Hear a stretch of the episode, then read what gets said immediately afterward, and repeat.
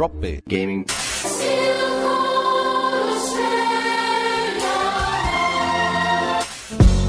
Drop Bear Gaming. Drop Bear Gaming. Drop Bear Gaming. Hello, everybody, and welcome to episode 15 of the Drop Bear Gaming Podcast. We're all fired up and ready to go. This is uh, kind of take two due to a little bit of sickness and uh, some uh, activity on on uh, Susie's behalf of looking for a new place to live because she's moving from sunny Bris Vegas down to uh, the amazing land of Melbourne. So, congratulations to her. Anyway, I'm sure we'll hear a little bit more about that soon. But anyway, I am your host, Lucas BQ410, and tonight we're joined, as per usual, by Susie Kate and by my brother Matt. So, Susie, say good day. G'day. It's been a while. Glad to have you back, though. Yay. So, big move, hey? it, yeah, it's it's a bit daunting and um had no internet or Xbox or anything for about a week. Um and uh, That's not cool. no. So totally new city and new people and no internet. no internet to get normal again. Yeah. So, but it's been pretty cool, and um, uh, certainly a lot of other people in the uh, gaming community I've caught up with since I've gotten down here, and yeah, it's been fantastic. Good stuff. It's what it's all about. Bringing everyone together. Absolutely. And Matt's here also. How are you, Matt? I'm alright. Been uh, sick, you know, but whatever. Nearly platinumed LA Noire, so that's Good good. stuff. Yeah, Mm. getting there Well, we will definitely be hearing a bit more about that one. for sure, mate. As promised in last week's podcast, we're going to have a bit of an in depth discussion about LA Noire. We're also going to uh, have a bit of a, a conversation from Susie about uh, the new Lego game based on the Pirates of the Caribbean series. And we've also got a little bit of news to get into as well.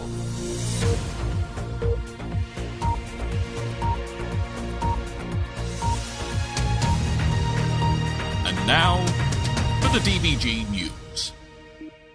Okay, so in news this week, we've uh, got a few things happening. We've had uh, some news coming out of the Xbox and Microsoft camps about uh, the updates that are being rolled out for the system at the moment. Now, I actually originally thought that this was going to be a bit of a an update to their um, to the dashboard, but instead they are just adding a few you know, extras. So, in order to be able to incorporate their new disk format, which adds roughly about a gigabyte of space to disks, they needed to upgrade the firmware. So, having that rolled out and the upgrades to the uh, to the disks put in place, it has caused a few issues. And reports are coming back. It's only a fraction of the amount of people that are actually being rolled out, but they are having some issues, and those are incorporated within uh, the disk drive themselves. So as soon as the firmware update is put out, some of the older uh, original Xbox 360s are having problems and are stopping reading the disks.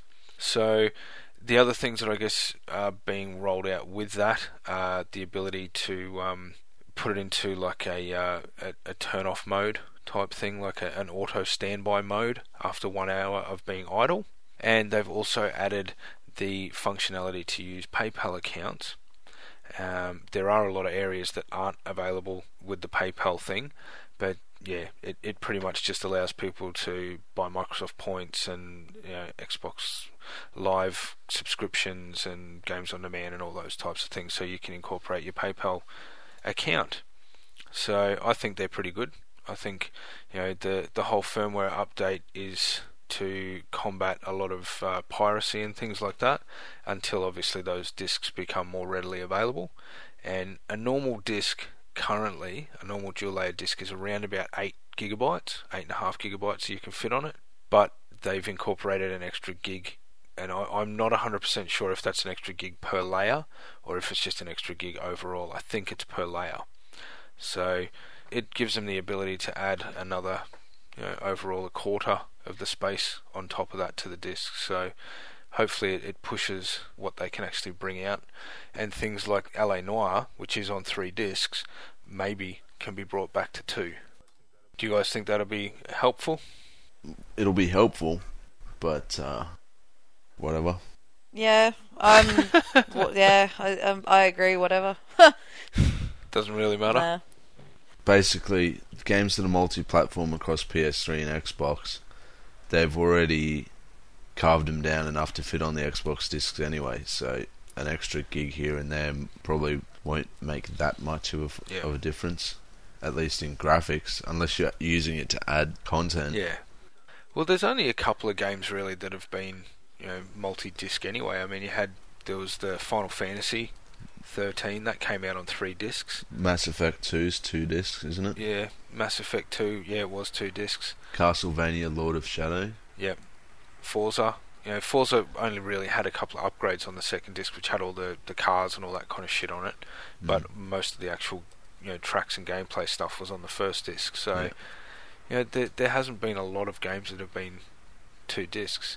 There was um, ODST, I think, had all their maps and everything on the second disc for multiplayer, but you could actually play the full length of the game with the first player, uh, the first disc. Sorry, so Yeah. yeah, there's only it's only affected a couple of games, so I don't think who knows? the extra gig will make a difference. Like for a game like LA Noire, where they had to put a lot of effort in just to fit it on three discs, it'll be nice to be able to have that extra room to move, but they wouldn't be able to use it to get down to two discs. I don't think.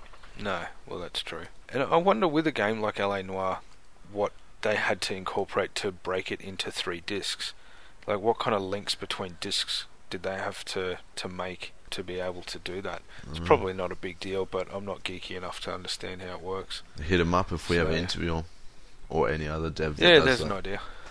Yeah, could be done. If you if any of the listeners know anything about it, leave us a comment. Let us know. Or email us at podcast at dropbeargaming.com. Could even do that. Mm. Or if you get uh, you know really excited about it, then uh, you can actually call the hotline. Yeah, sweet.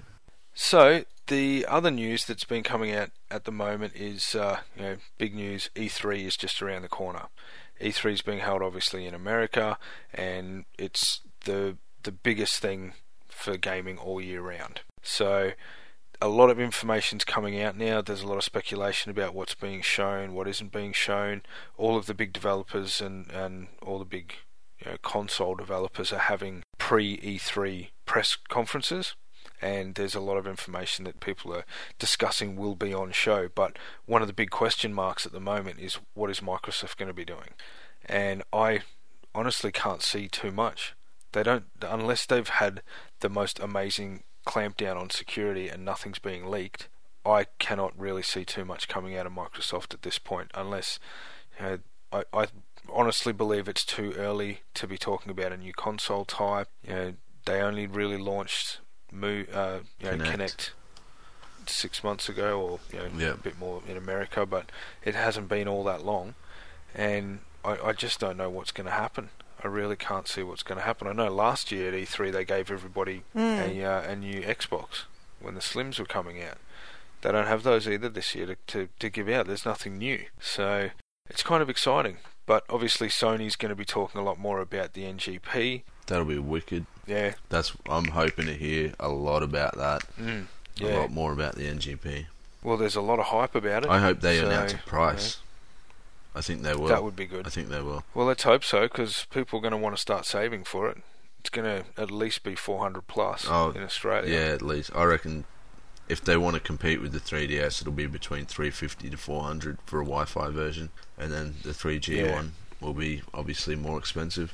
But they don't want to go Yeah. too much above the 3DS. Not that the 3DS is fucking dominating it at the moment; it's kind of choking. Ain't that the truth? They haven't done too much. I think Microsoft are going to focus on Kinect stuff and try to talk it up more, and like maybe try to improve consumer confidence that there's going to be decent games coming out on it because it's been a bit of a fucking wasteland. I think there's been a couple of good games that came out initially at launch, and there's been a few games drip fed since then, but nothing really to make a splash. Mm. And I do know that they are talking about the uh, Star Wars game, but I've seen nothing on it. Yeah. I don't really know too much about it. Um, Susie, know you've uh, you know had a lot to do with the Kinect over the last six months. Yep. What are your thoughts on it? Uh, you, you know, I, I that was one of the things I found really hard when it came to Kinect was the lack of news because they're really wasn't any. Um, which is a real shame. And I think the titles at launch were fantastic, but they should have been staggered. Yeah. Yeah, totally. So, I uh, personally I can't wait for Dance Central two, whenever that's going to come out, because in my opinion, I think Dance Central probably is the best Kinect game there is. Yeah. So when the second one comes out, I'll be pretty excited for it. Yeah, I agree. I, that's the only game so far that's really held my attention for more mm. than a very, very short amount of time. That's just because you're a massive Lady Gaga fan. Yeah, pretty much. Yeah. Well, I suppose that one and Your Fitness were the only two that actually really did anything. But Your Fitness, I I really enjoyed the concept of it, and I don't consider myself a and you know a real active person, so I guess that was a good way of getting into it. But you know, I I kind of got over that and just enjoyed the fun of Dance Central because it was more a game. yeah. But they need to be able to do something with what's been lacking, and there's a massive amount of uh, room to grow in that. So hopefully they do. Mm. They'll probably focus on Gears of War 3 and Forza 4. Yeah, Maybe Yeah, maybe definitely. a teaser or some kind of name drop for whatever um, they're next doing in the Halo line, but they might be giving that a break and just save that for next year or something. Well, they were supposed to be, but then I guess you know, moving on from from Microsoft, you've also got Nintendo, who will be talking a lot more about their uh, Project Cafe, which is the the Wii Two. Basically, yeah, Um, that should be pretty. I've yeah. man, I've been hearing some hype from people that I know that are like not really hardcore gamers, but they're like Nintendo kids from the old days, and also Wii owners, and they're all like, "This thing looks awesome." I one one guy I know said, "All the Sony and Xbox fanboys better get their tissues ready." Because they're going to be crying themselves to sleep when the new Nintendo comes out. Did you punch that dude in the mouth? He's like, he's like, I can't wait to play upscaled. I can't wait to play upscaled HD fucking Wii games. oh shit, yeah. Like, it's bro. definitely what's been lacking. Yeah, but yeah, that's you know rumored to have screens in the controllers and all this kind of crazy shit. Backwards compatibility with Wii, so I assume you just like hook up your old Wii controllers. It's not going to be like the controllers for this one are going to be Wii controllers with a screen in them because that'd be kind of retarded. Well, there's heaps of th- heaps of little stories going around. Like somebody said the other day that they might be a um, a mini uh, DS that you can actually take with you when you leave the house and still play games on. And when you come back and you plug them in, then that information's transferred into the actual Mm. console, and then you can kind of continue almost like a, a mobile cloud kind of based system, but you can take it with you and play Yeah. mobile. Well, that's what um, Hide- Hideo, I think it's Kojima, the guy who made Metal Gear Solid. Yep. He was saying when they announced the NGP that hi that was his vision of what the NGP would be, like saving to the cloud, playing it on the NGP, like not all the NGP games being directly the same game as your PS3, but having somewhere you play it on the PS3, save it to the cloud, which you can do with PlayStation Plus, and then get your NGP and play the same game using that, you know, and then like Sounds the good. same save. But you can technically already do that with a PSP with um the what do you call it? Um, remote play or whatever, where you can see your Oh, PS3 yeah. screen through your PSP, except that you can't play any of your games because you've only got one analog stick. So yeah, that's I Yeah. I would go for that in any console, not just the NGP or the new Nintendo, whatever. I'm keen for that. So anyway, keep an eye out for what's going on at E3 because if you're interested in games at all, then it's going to be absolutely monstrous.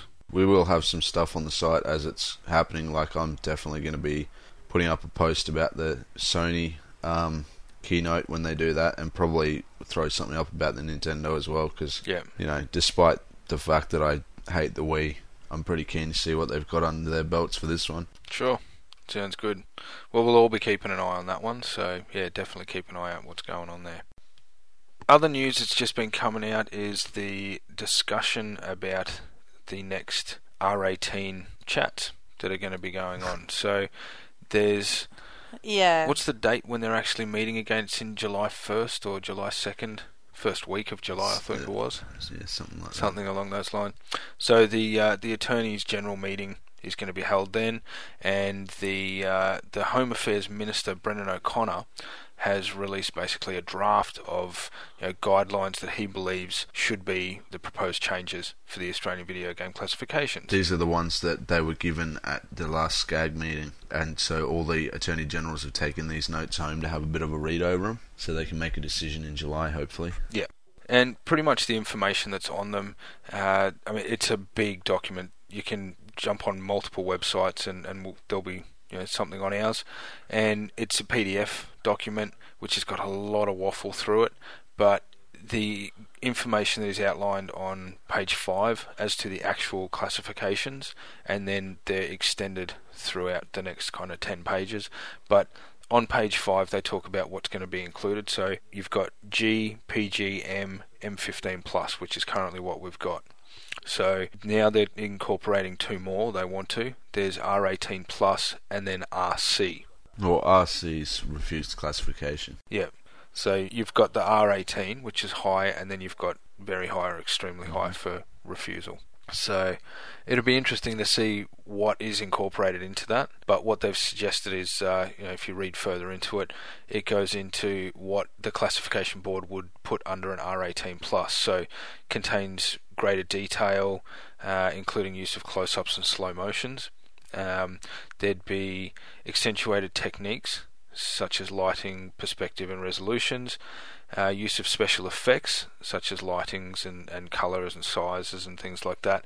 Um, and it's prolonged, I guess, uh, slow mode or you know those types of things, and is repeated frequently or is highly realistic and you know rather stylized. So it'll be interesting to see. You know, there's so many games out there that would fit those currently, and I wonder if a lot of those may change as well. Be interesting to see what happens. Mm-hmm. What are your thoughts on that? I don't know, whatever. We'll see what happens. So, seriously, we'll see what happens in July. It looks good to me. If Mortal Kombat's allowed in, Yeah. then I approve. If it's still banned, I disapprove.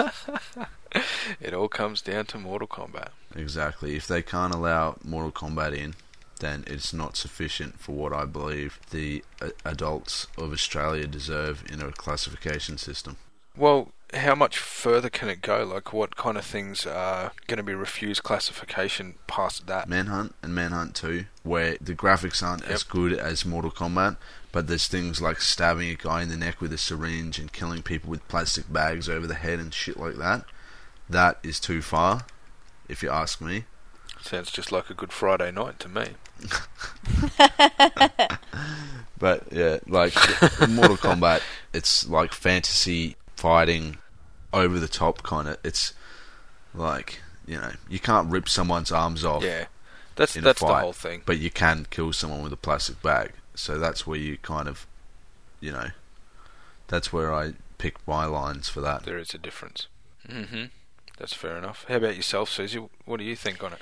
Uh, look, to be honest, I've kind of steered clear of any, I guess, media attention on how things are going with it. I don't want to get my hopes up, and hmm I'm just tired of the argument. You know, this should have all been sorted last year, and it wasn't, and it's just dragged on for way too long. And I've sort of said my two cents on the situation, and Yeah. yeah. Fair enough.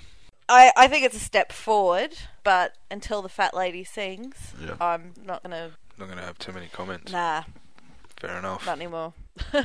Well, it's funny because the uh, the Catholic bishops of Australia have come out in support of the proposed guidelines, And so Mm. they should. but the Australian Christian Lobby, which is the uh, I guess extremist Cath- uh, Christians, if you want to call them that, the ones who are like They're going to burn your fucking house down Well- and put a jihad on you. they, according to GameSpot, they reckon that the changes are frightening.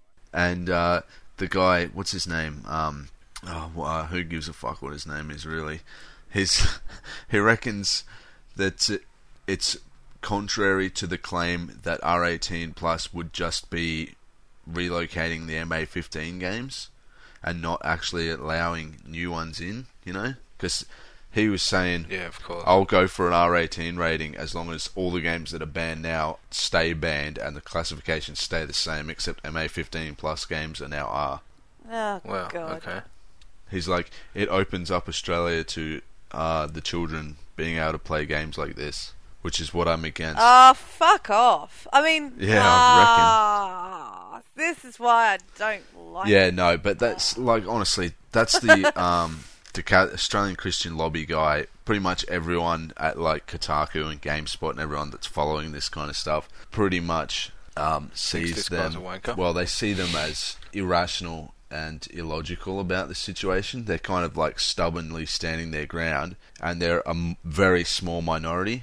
But you know, the politics politicians have to you know let them have their two cents. It's ignorance. What else did you expect? Yeah, but you know, democracy. You have to let the ignorant speak as well as the fucking smart, true. the smart ones. The smirt.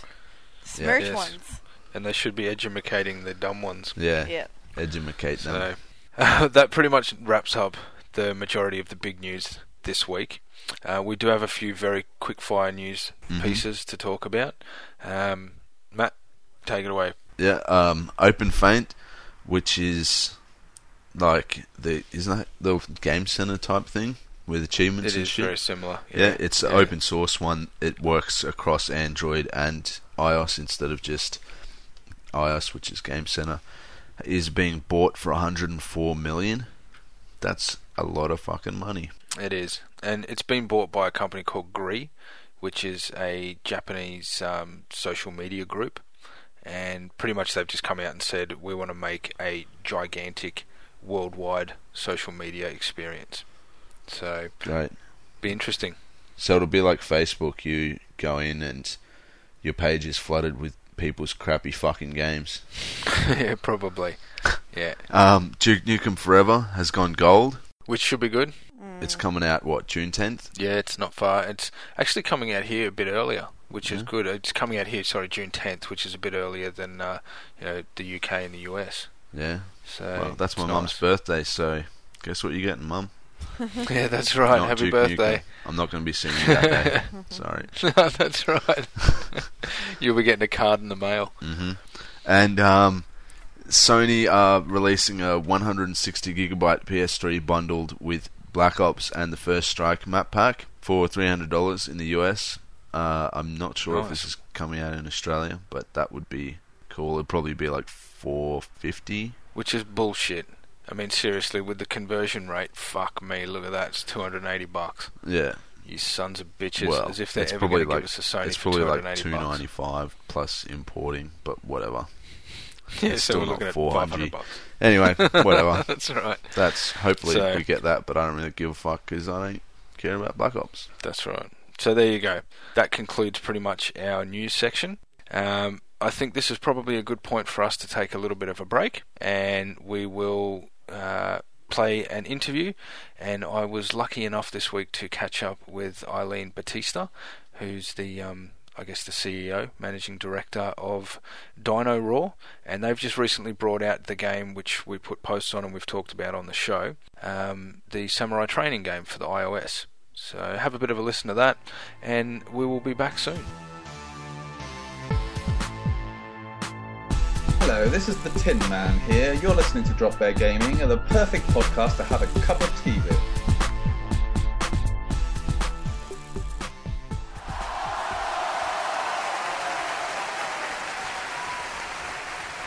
Hello, everybody, and welcome to the break in the show this week. As mentioned before, I have a fantastic guest, somebody that we've actually wanted to have a chat to for quite a while, and uh, the leader of a development team that has just actually released a new title. So I'd like to uh, introduce everybody to uh, Eileen Batista. How are you? I'm good, thanks. How are you, Lucas? Very good. We're actually recording this as the uh, the the meatheads run around and play rugby league. Yeah. I know, right? I know it's quite funny.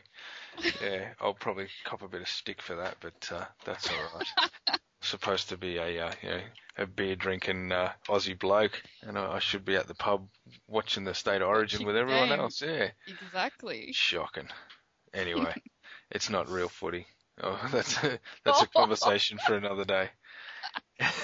anyway, well, we are very excited to have you along. It's uh, like I said, it is something we've wanted to, to do for quite a while. So thank you, appreciate it. No, thank you for having me. No worries. So you are here to discuss the uh, Samurai Training, which is the new game that you've just recently brought out. Yes. Before I get into the actual game, though, I'd like to ask you about uh, about your history leading up to now. How did how did you decide to get into game development? Um, I actually fell into fell into the industry. Games have been part of my life. I played it casually throughout the years, but I never really considered considered getting into it until I had my son, and I, I I literally had nothing to do at home.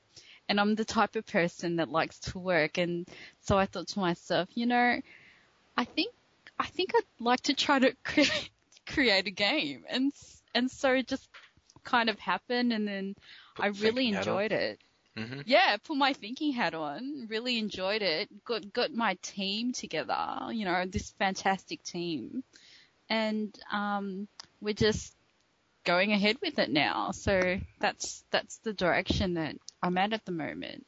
Well, that's fantastic. I mean, everyone's got to start somewhere. And, uh, exactly. yeah. That's right. boredom's a good place to start in some cases. Hey, that's where a lot of geniuses come from. A lot of genius things. That's so. right. Sounds good. Uh, with Dino Raw, you know, obviously you've just touched on that it, it is fairly new. Where did where did the, the, the history of that start? Like, where did you come up with the name and you know those types of things? Um, Dino Raw, I, I really wanted um, a name that was was kind of was kind of fun. It wasn't too serious, and so I was I was playing around with a lot of ideas, and I I finally settled on Dino Raw because I thought it was it was quite cute, and it was based on a logo that was created um, specifically for the company itself, and so I thought that's that's a really cute name for it. hmm I'll, I'll stick with that. Yeah. And it, yeah, I just kind of went along with that. Well, it works well. I know I It do love the little logo. It is Cute. Dinosaur, yeah. So your your first game, uh, Memory Loss, has been out for a little while now. Um, Yes. how how did you go with uh, you know getting that one together and you know bringing I guess the the details that you you were able to put together to make that game into making your new samurai training game? Um, well, memory loss, I always considered it as the experimental game because it was such a a new step for me to get into this industry. I was considered I've always considered the first game as, you know, the trial and error one. And surprisingly it's it's been widely accepted, which is a fantastic result. You know, a lot of people love the game and they play it um, quite well, and they and they tell me it's challenging, which is a good thing. And I think that's one of the main elements that I wanted to bring into samurai training, the challenge aspect of it, where people would think that it's an easy sort of gameplay, but it's it's really not. It's quite challenging, and you really have to focus on on creating creating combinations and really thinking about how to do things. So that's the one kind of main lesson that um, I got from creating memory loss and passing it over to Yeah. samurai training. So how did you come up with the idea for the samurai training game? S- Well, to be honest, I've got a I've got a list of games that um, I've got ideas for, and so when we finished Memory Loss, I I had a look at my list and I said to myself, what what would be the next game I would create? Which game would I play? Was the was the main question that I asked myself. Which one out of these would I play next? Yeah. and it it came to samurai training only because it's one of those games that I really love where you you can play and play and play it over and over again. It will either bother you or it, it will make you be more, you know, aggressive and kind of play it more and more to get that high score, if Yeah. that makes sense. Yeah. Mhm. And with putting that together, I mean, you you say yeah, you've got you had the list. Yeah. With the the games on the list, have you already put a lot of thought into the um into the end product and know pretty much what you want it to to eventually look like? Uh, with my list, what I've done is I've written a proposed title and a proposed gameplay idea of, of what it is. And so when I look at it again, in my head, I, I kind of think, okay, so how will this work? What will I really heighten in this game? In Samurai Training, I really wanted to heighten um, the master character and, and the and the music. That was those were the two main things I really wanted people to kind of be immersed in. And so with all the games that I've got written down, um, with all the, you know, ideas of the games I've got written down, um, there is some sort of kind of visual in my head as to how it's going to look and how it's going to play. So I do know what I want from from it all. And when I do go to my developers and my graphic artists and things like that, I do have a clear vision, and and they understand that that quite well, which Yeah. is good. Yeah, that is good. Yeah. And I guess being able to portray that to them and have them understand that is uh, is a major part of the development process. Oh, definitely. And this is why you need a team um, who you can communicate well with. hmm Um, I think, and also a team that you need to have a really good kind of solid vision as to where you want to, where you want the game to go or where you want the company to go. And um, I've been very lucky to have such a solid, solid team um, behind me who are, who are just willing to, you know, jump up as well and say, hey, hey Eileen, I've got this great idea, which is good. You know, they pitch me ideas as well, which is excellent. hmm Yeah, that definitely would help. I guess uh, it it kind of proves that there is an Eileen in team. Hey, how good was that? Oh man, I was waiting for something like that. So that's obviously not the first time you've heard that bad joke. no. Okay, well, that, that makes me feel a little bit normal then. Good. At least I'm not the only dickhead that thinks like this. Good. Oh, you're not. You're not. With the game being out for a little while now, um, it's only been a couple of weeks or just over a week, really. How has it been received so far? Uh, pretty well actually. A lot of interest um, from the US market and Australia um, as well. Really picked up on it quite a lot, and then you know, following that would be UK and uh, Italy and things like that. So there's interest there definitely um, with the game. I think people are really hesitant when it comes to indie developers, especially if it's new indie developers. They they don't kind of want to consider it yet hmm until there's there's a solid following. Yeah. But I mean, I don't mind that. That doesn't bother me at all. We have to start somewhere, Of course. and Mm. you know, whatever kind of support we get is always good support in my eyes. Yeah. Yeah, definitely. Well, it's kind of a um a catch twenty two, really. I mean, you you oh, like you said, you've got to start somewhere, and if you were lucky enough to to hit pay dirt and come out with something like, you know, say for instance, Tiny Wings is your first game, and it sells an absolute bajillion, and everyone picks it up, and you know it's only worth a dollar, but you know you, you've absolutely made it. Yeah, that's right. What do you do from there? You know, what do you, what do you learn from that? What what can you develop after that that's actually going to you know recreate that and, and things? I guess that's always got to be something that you've got to consider as well. You know, although it would be great to just hit hit pay dirt first go and then go you know waltzing off into the sunset with bags of money. Yeah. well, I think that's um. I think with every new indie developer that comes into the industry, I think that's what they assume will happen.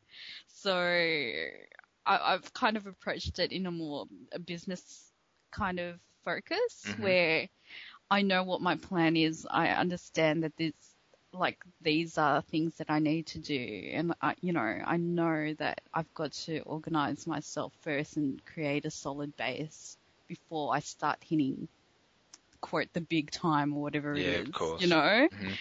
but yeah, definitely a lot of people along the path that I've talked to have have have said to me, you just need that one game, Of course. that one game that will get you guys going. So hmm I have high hopes for DinoRaw. You know, there's really good energy um, with with it. So I'm really grateful for people that are following um, the company and the games that we're creating so far. Yeah, fantastic. So, with the game being out now, I guess uh, people are already starting to pick it up. For the future, what kinds of things are you looking to, uh, you know, release to continue, you know, the the you know, momentum that you've you've got now with the game being out? We're considering a lot of action-based games and um, role-playing games, but I think our main focus will be expanding on different platforms. So we're wanting to expand on a lot more mobile-based platforms and considering tinkering with the idea of, you know, Xbox 360 at the moment. So Yeah. hmm we're Wow, sounds very interesting. Like we have to watch this space quite closely, I think. Yes. Definitely. So the the game's currently been released on the Apple iStore, um, Yes. and you've got plans to get it out to you know, the other mobile devices, the the Androids and whatnots as well. Yeah. Any any idea of when we're looking for those? Um, Samurai Training will be on Android. Hopefully, what are we in May? Um, end of June, hmm early July. So that's the plan. Mm. But you know, I we're hoping to crack the um the Symbian market because that's the main one that we Mhm. want want to get into. Yep. So that's the Nokia's and things like that. Yeah, of course. Yeah, they're pretty big. All right. Well, I guess that, that pretty much wraps up the, the, the interview. So, what I'd like, just one last question, I guess, is you know because as you said, it's only been you know nearly 12 months that you've uh, you know or a bit over 12 months now, I suppose, since Dino Raw really you know got up and running.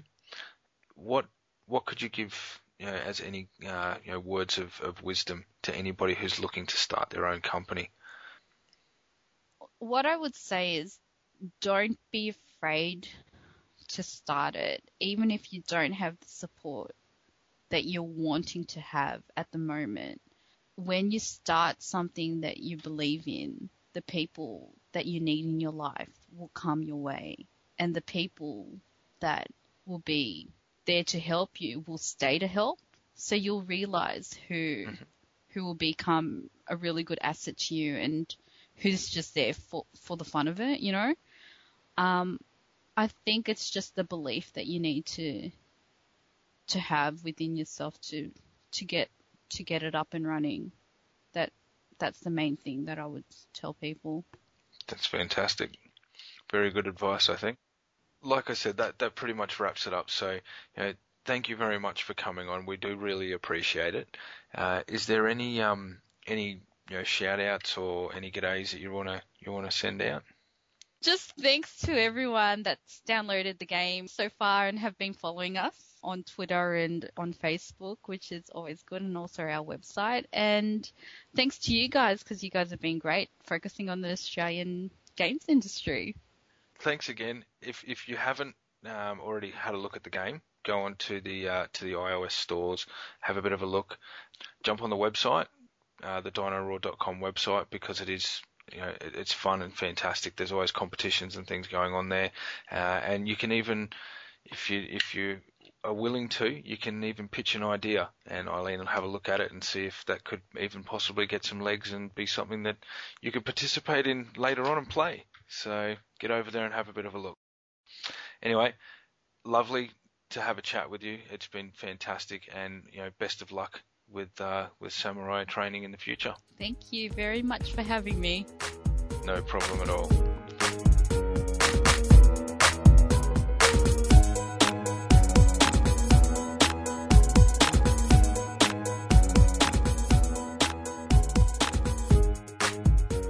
Alrighty, welcome back.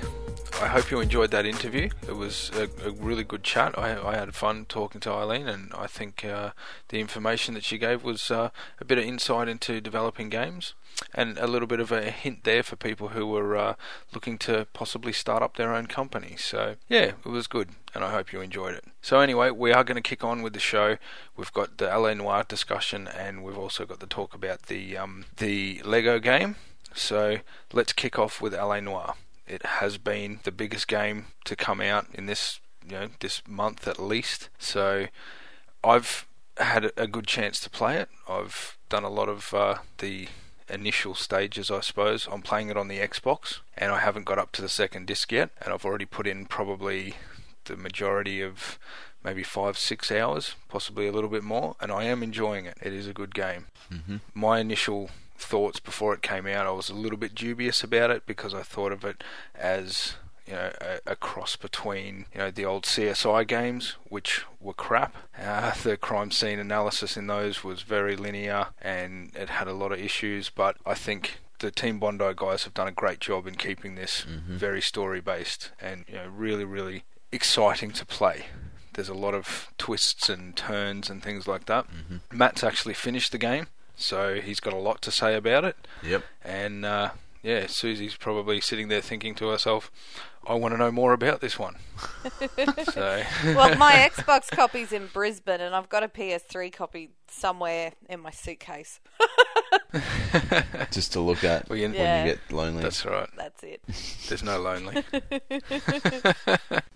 Okay, LA Noire is the latest sandbox game published by Rockstar, but this one has been developed by local Aussie developer Team Bondi rather than one of Rockstar's in house development companies.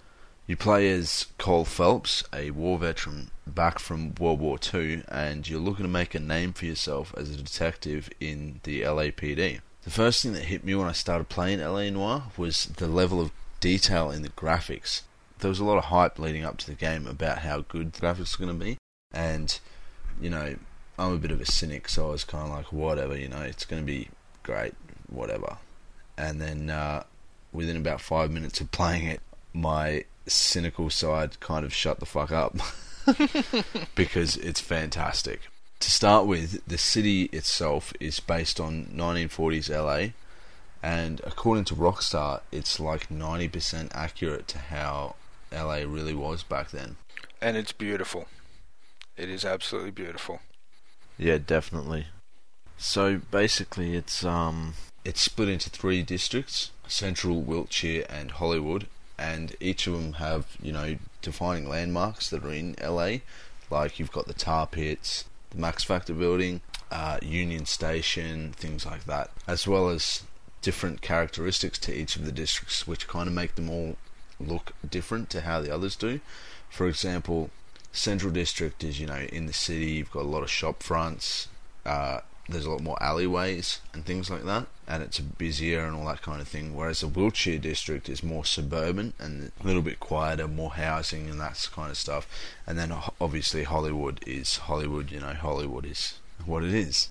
The three different districts with their defining styles make it a lot easier to be able to find your way around the town when you're driving around, which is really, really handy because it sucks in open world games when everything blends together. I think we can all agree. Now, although LA Noire runs on the same engine that GTA 4 used, which is the Rage engine, it plays completely differently. For example, although you can run over pedestrians if you want, Because who doesn't want to? It can be fun, but that's not the idea of the game. So you aren't really rewarded for it. Whereas in GTA, you know, you get money and stuff like that. You can commandeer cars in this though, which you do get awarded for because there is 95 different cars from the 40s era, and you get trophies for uh, for driving them all. Which is a nice little addition for all the completionists out there. There is a few other things to collect up, but I'll discuss that a bit later. The most impressive thing about the graphics, though, is not the city, even though the city is pretty fantastic. It's Team Bondi's motion scan technology, which is a system of facial recognition which basically lets them record actors reading the lines of dialogue and like picks up all their facial movements like eyes darting around and you know frowns and eyebrows and their mouth moving and the way, you know, just different body language kind of things in their face, which basically make every part of the game look like you're playing a cinematic. That's how good the graphics are. It's really, really impressive visually. Anyway, enough about the graphics. Um, how about I talk about how a game actually plays? As I said before, you're Cole Phelps and you're rising through the ranks of the LAPD through the different divisions, you know. So you start out as a patrolman, then you get promoted to a detective on the traffic desk, then homicide and vice and so on. Each case starts as a briefing at the station, so you're sitting at the station, you know, at a desk, it's a cutscene. There is a lot of cutscenes, but you know, that's the type of game it is, it's very story based. Anyway, so you're sitting at the station and you're at a little table, you know, the the captain or whatever's standing up front talking to you and the other detectives in the room, explaining that, you know, blah blah blah body has been found or there's been this accident, you know, whatever, robbery, things like that. The captain will say, you know, Phelps, you and whoever are partnered up, go here, solve this fucking case. So off you go. You get in the car and you drive to the scene of the crime. When you get there, first thing you do at basically in every case, you will start searching for clues. And there's a couple of features in the game that help you find the clues. And you can turn them off if you, know it makes it too easy for you. One of them is background music while you're searching for clues, which will continue to play until you've found all the clues. So that way, you know, you pick up a clue and the music stops, you know that you have found all the clues in that area. Another handy one, which I personally turned off because I thought it was too easy, is that while you're walking around, when you come up to a clue, a chime will play and your controller will vibrate. So, you know, you're walking around the crime scene, boom, your controller vibrates, you know you're standing next to a clue, which I think makes it a little bit too easy, but, you know, whatever. So, you do have the option to turn off the music or the vibration and chime notifications, so, you know, whatever suits the way you want to play. As you find the clues, your character will write them down in his little notebook. He's got a little black notebook that he writes everything in and in that book, you've got people of interest, locations of interest, and then evidence, which is the clues, right? As you pick up the clues, Cole will write down what he's found, and it might be something that's evidence for later, like a, a bloody pipe or driver's license and things like that. A matchbook from a bar that says, oh, you know, you should probably go to this bar. So then it'll either provide you with evidence for later or you know, lead you to another person of interest or place of interest where you might find more clues or suspects or whatever. Once you've found all the clues, usually you're going to have a witness to interview, and the interview process is where the game really comes into its own because it uses it puts the motion scan technology to full use. So you walk over to the witness or suspect, and your character will open his little notebook to a page with a list of questions for that person of interest. There might be one, there might be five, whatever. Then you ask each question one by one, and the person will give you their answer. Then you get three choices truth, doubt, or lie. When the person answers, you have to watch their body language to see if they're telling the truth or lying. There's a few things that are, you know, classic body language giveaways for lying, such as like shifty eyes, closed palms of their hands or like hiding their palms, things like that that you pay got to pay attention to, right? So then they tell you their answer, and you say, you know, were you here this at this time last night? And they're like dodging their eyes around, fucking crazy. Then you can probably guess that they're lying. So you're going to either pick doubt or lying. The difference between doubt or lying is that when you click lie, they're going to demand proof. They're going to say, I'm not friggin' lying, prove it. So then Cole will open up his little book to the page of evidence, and you'll have to pick a piece of evidence that will catch them out on the lie. If you don't have the piece of evidence to prove that they're lying, then you click doubt, right? If you choose correctly, truth, doubt, or lie, then it can lead to things like even a confession or tell you about someone else who's a person of interest or lead you to another place of interest or give you just a clue about something like that. Like someone might be hiding the fact that they're having an affair and you say you're lying, and then they'll admit that they're having an affair, which provides motive or things like that for the case. Chances are, if it's the first person you've interviewed, they're not going to be the one that you arrest. So they're going to send you on your way to to the next place, and you'll probably go to another place of interest, like a bar or a house or something, and search for clues again and interview someone else. and maybe there might be a person there who's a suspect, and when you rock up and you say, "Hey, you're a sus," no, I need to talk to you. They might do a runner, and then you have to chase them down and all that kind of stuff. Every case is pretty much the same in that sense. It sounds a little bit repetitive, but the writing in the game is strong enough to carry you through, and it kind of is standard police procedure anyway. So, you know, what did you expect? You didn't expect to be going to scenes for crimes and looking for clues and interviewing people. Anyway, there are side missions to break up the cases. There's 40 different street crimes for you to go to throughout the game. You'll be driving along during missions and you'll hear over the police dispatch that there's a whatever crime in progress at this location. So there could be things from a bank robbery to a gunman on a roof shooting people, or even a pervert taking pictures of up ladies' skirts, you know. Anyway, so you'll rock up, you'll go for a drive to where that you want to be, and then do whatever you need to do, solve the crime, and you'll get a, and you'll get, and you you know stop the crime or whatever. There is these things to break it up, and you know stop the kind of repetitiveness of it. And they are a bit mixed up. They're not all the same, you know, they're not all a bank robbery, so it is cool. The overarching story of the game covers all kinds of things from corruption and violence to like the psychological state of soldiers coming back from the war and all kinds of stuff like that. So it is a really cool story. It's a little bit slow to start, but by the time you reach the end, you'll be pretty stoked. Well, I was pretty happy with it. I thought it was a great ending. The important thing to remember about this game is that it's not GTA. Okay, you're not a bad guy. You're not, you know, you're a good guy. You're doing good things. You've got to stop the criminals and not be a criminal. And your goal is to get the right guy arrested and solve the crime. The game, in fact, doesn't even let you pull your gun out unless the situation requires it. Personally, for me, it took about two or three hours for the game to grab me, but then I was pretty hooked. I didn't put it down for quite a while. Ashley was getting pretty pissed off at me. I would definitely recommend buying this game because the story itself took me about 20 to 25 hours to complete, and then you've got you can redo the uh, story missions to get five stars because you get a star rating at the end of them, and then you can like do all the street crimes that you missed, pick up the cars that you haven't driven in, and then there's things like film reels that are like just they're kind of like the pigeons in GTA, just random things or flags in Assassin's Creed, just random things that you got to pick up here and there, and things like that. You know, for trophies and achievements, which is cool. Adds to the uh, things to do. So you probably get at least 30 hours out of this game if you were to, you know, try to 100% complete it.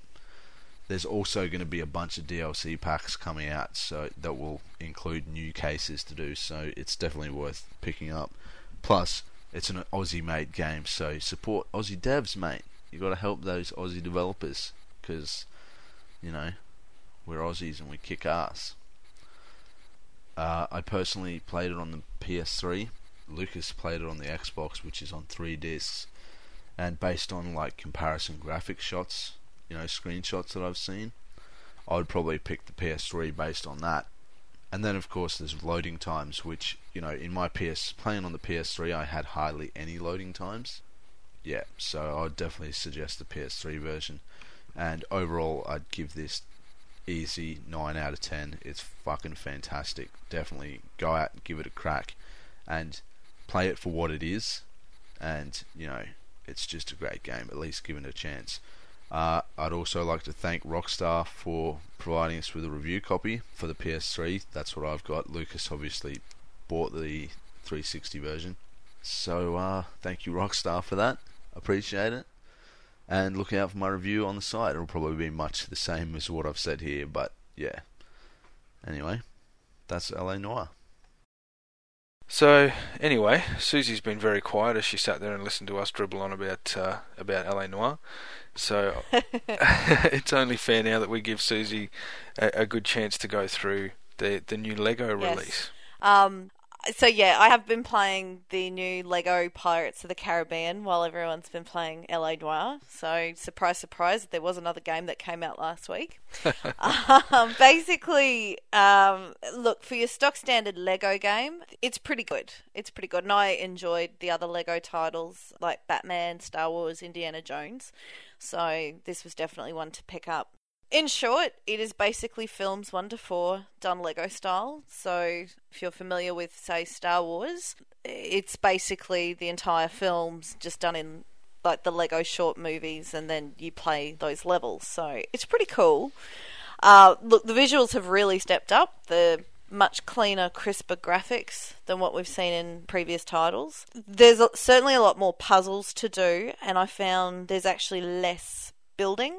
Um, there's probably the least amount of of building I've seen in a Lego game, which was a bit strange, but it took me a little while to realise that. Well, I guess some of the other ones, you know, the the way they've been put together is that you know they they loosely kind of you know reflect the the actual movies, and you play through a couple of scenes and things like that. But Mm. having all of the four movies in one, does it stick to the the exact just scenes and storylines of the movies, and and just piece together the the entire Yeah, collection, I suppose? Yeah, I th- I think it, it actually uh, covers it quite nicely, and you know the the people that put it together certainly have a sense of humour when it comes to making these games. You have to have a sense of humour for Pirates of the Caribbean, eh? Yeah, Yeah. yeah, but I mean, even one of the scenes, I think it was in film two that I was playing at the start, they had them all lined up in, in the guillotines to have fruit thrown at them.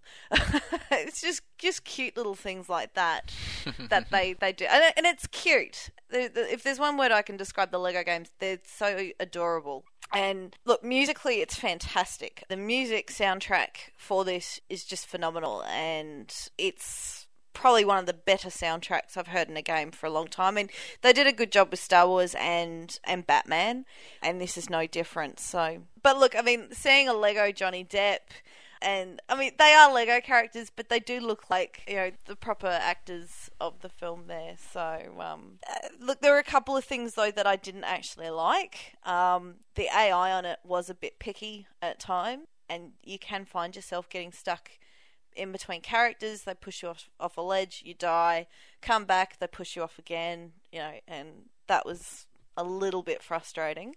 It, it was a little bit tedious. There was a lot of going back and forth in a lot of levels, so you'd go and build something, move the ledge around, then you'd have to go back to another room, pick up something from there, take it back, and, and things like that. So I think for people who don't probably have a lot of patience with things, um, they might struggle with it. Whereas older Lego games, you know, you just had your two characters that just ran up and down, built stuff, away you go. So it does get a little bit tedious, but it's it's still quite fun nonetheless.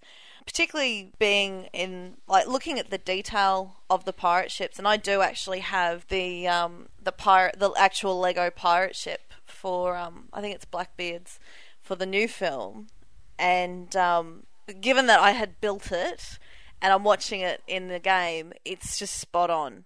It is exactly the same Lego pieces as what I constructed. So That's pretty cool. it's very cool. um, there are a couple of Can I just ask? Can I just ask? Sorry to interrupt you there. That you mentioned sound and things like that before. The voices that they've used for it. Does it fit the actual characters quite well? Because yeah for yeah, they've used a lot for of for Lego games, you know, they're just the muffled sounds and laughter, and Mm-hmm. um, it's it's pretty good. It's pretty accurate to what you'd expect. I mean, I'd I'd love to hear Johnny Depp talk to me while I play a video game, but uh, yeah, I'll just settle for a, a bit of a chuckle here and there. So um, it's still very much a Lego title. They haven't gone too overboard in bringing something new, but uh, as I was about to say, there were a couple of things I really did like character selection can actually occur in game when you go to free play.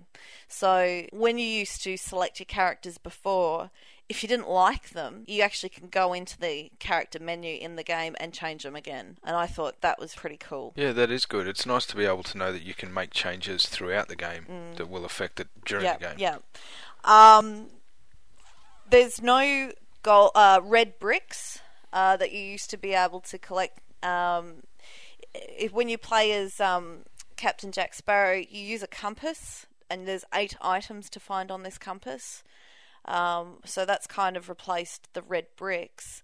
Um, and then when you use your gold bricks to get your extras and um, and all that, you you look for red hats.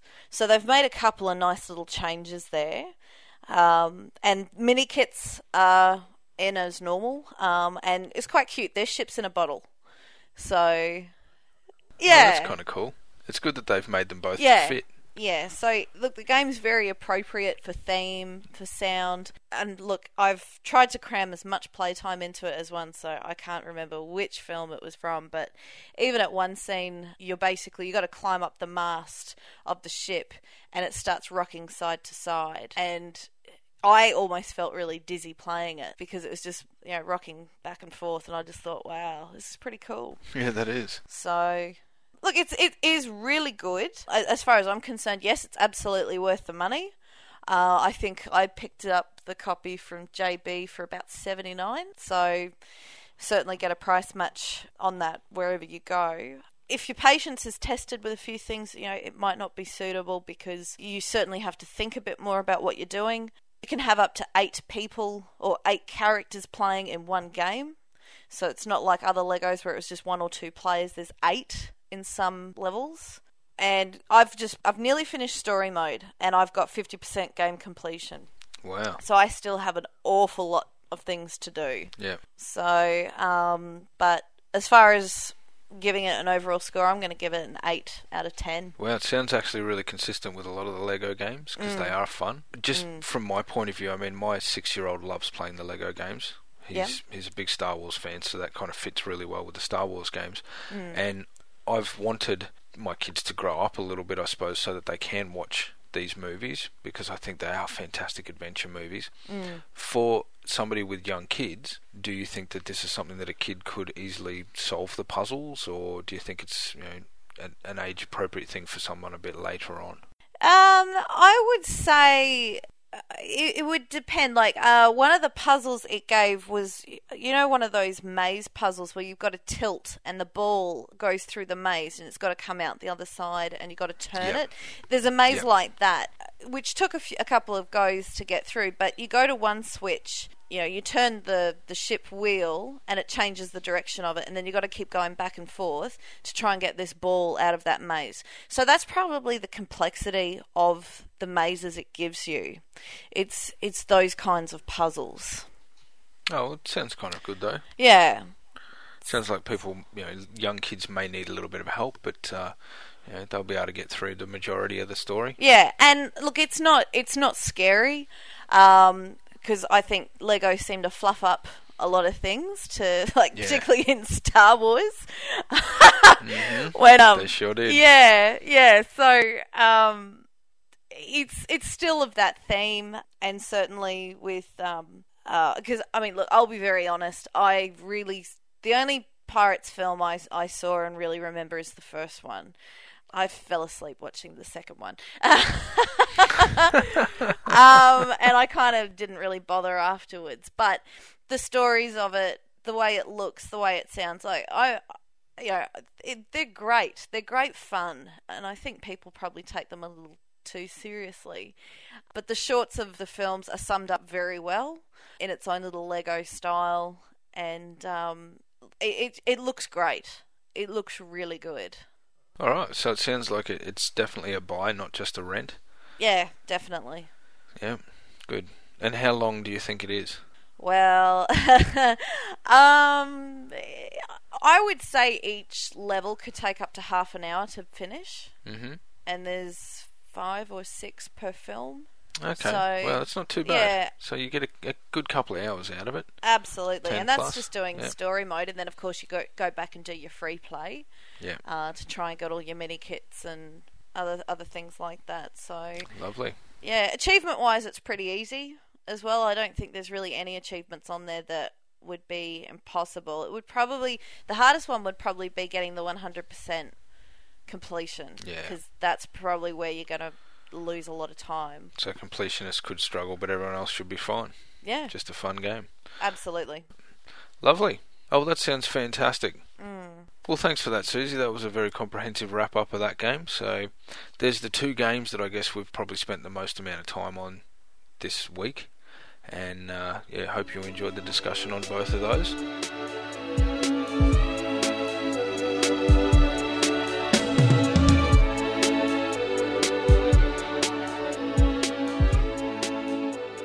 So it's been a couple of episodes now, and we, you know you listen to us talking every week, and I thought it'd be a good chance for you guys to ask us a question to get to know the hosts of the the Drop Bear Gaming podcast. So this week, I thought I'd pose my own question and ask the guys on the on the show, what is the first game that you remember playing? You know, how old were you, or what was the reason you got into that first game, or or just basically, you know, what was the things that were the most impressive about the first game that you ever played? So for me, it's a very very quick one. I was very young, and my uh, mother bought us a uh, little handheld console that we played um, Galaga on, which was almost like a um, a clone of Space Invaders. And I remember playing through that game so many times as a little kid that it actually ended up being taken away from me because I just devoted so much time to it. And it was only because it was one of the only games around. It was definitely the only game in our house, and I played the absolute crap out of it. And that's where I fell in love with playing computer games. It was an escape from everything else that I ever used to do. Sweet. So that's me. Yeah. What about yourself, Matt? What what can you remember? Um, it'd have to be Alex the Kidd or Alex the Kidd in Miracle World. It was uh, it came built in on our Sega Master System that we got. I can't remember how old I was. It was way back in the day. But uh, That was a great game. Oh, too. yeah, awesome man. game to be built into a system. oh, I reckon you know you can go on YouTube and watch a video of someone completing that whole game in like fucking twenty minutes speed run. wow. I'm like, how the fuck do you do that in 20 minutes? I remember spending so many friggin' hours going playing through that game over and over and writing down, maybe not in that game, but in games like uh, Lemmings and Bubble Bobble on the Sega Master System, writing down continue Yeah. codes so Yep. you can come back because there was no saving back in the day. That's right. Anyway, so that was me. I don't know how old I was, but Alex Kidd on uh, Sega Master System. Nice. Susie? Um, look, there were a number of games that I played uh, in the late '80s that I probably wouldn't remember the the names of or anything. They were just DOS games. But I will say that the first game I actually finished from uh, I would have been five, five or six was the original Duke Nukem. Wow. what a way to start. Yeah. Nice. So uh, that was when we had our old 486. And the rest is history. That's it. And you've been waiting all this time for the next one. I know, I know, and it's amazing because all these kids today are going to be going, yeah, look at this new Duke Nukem Forever. Yeah, it looks cool. Who is this guy? And then we will run. He said bitch. And then out of nowhere, Susie will just run up and punch them in the face and say, That's right. You know why. You know why.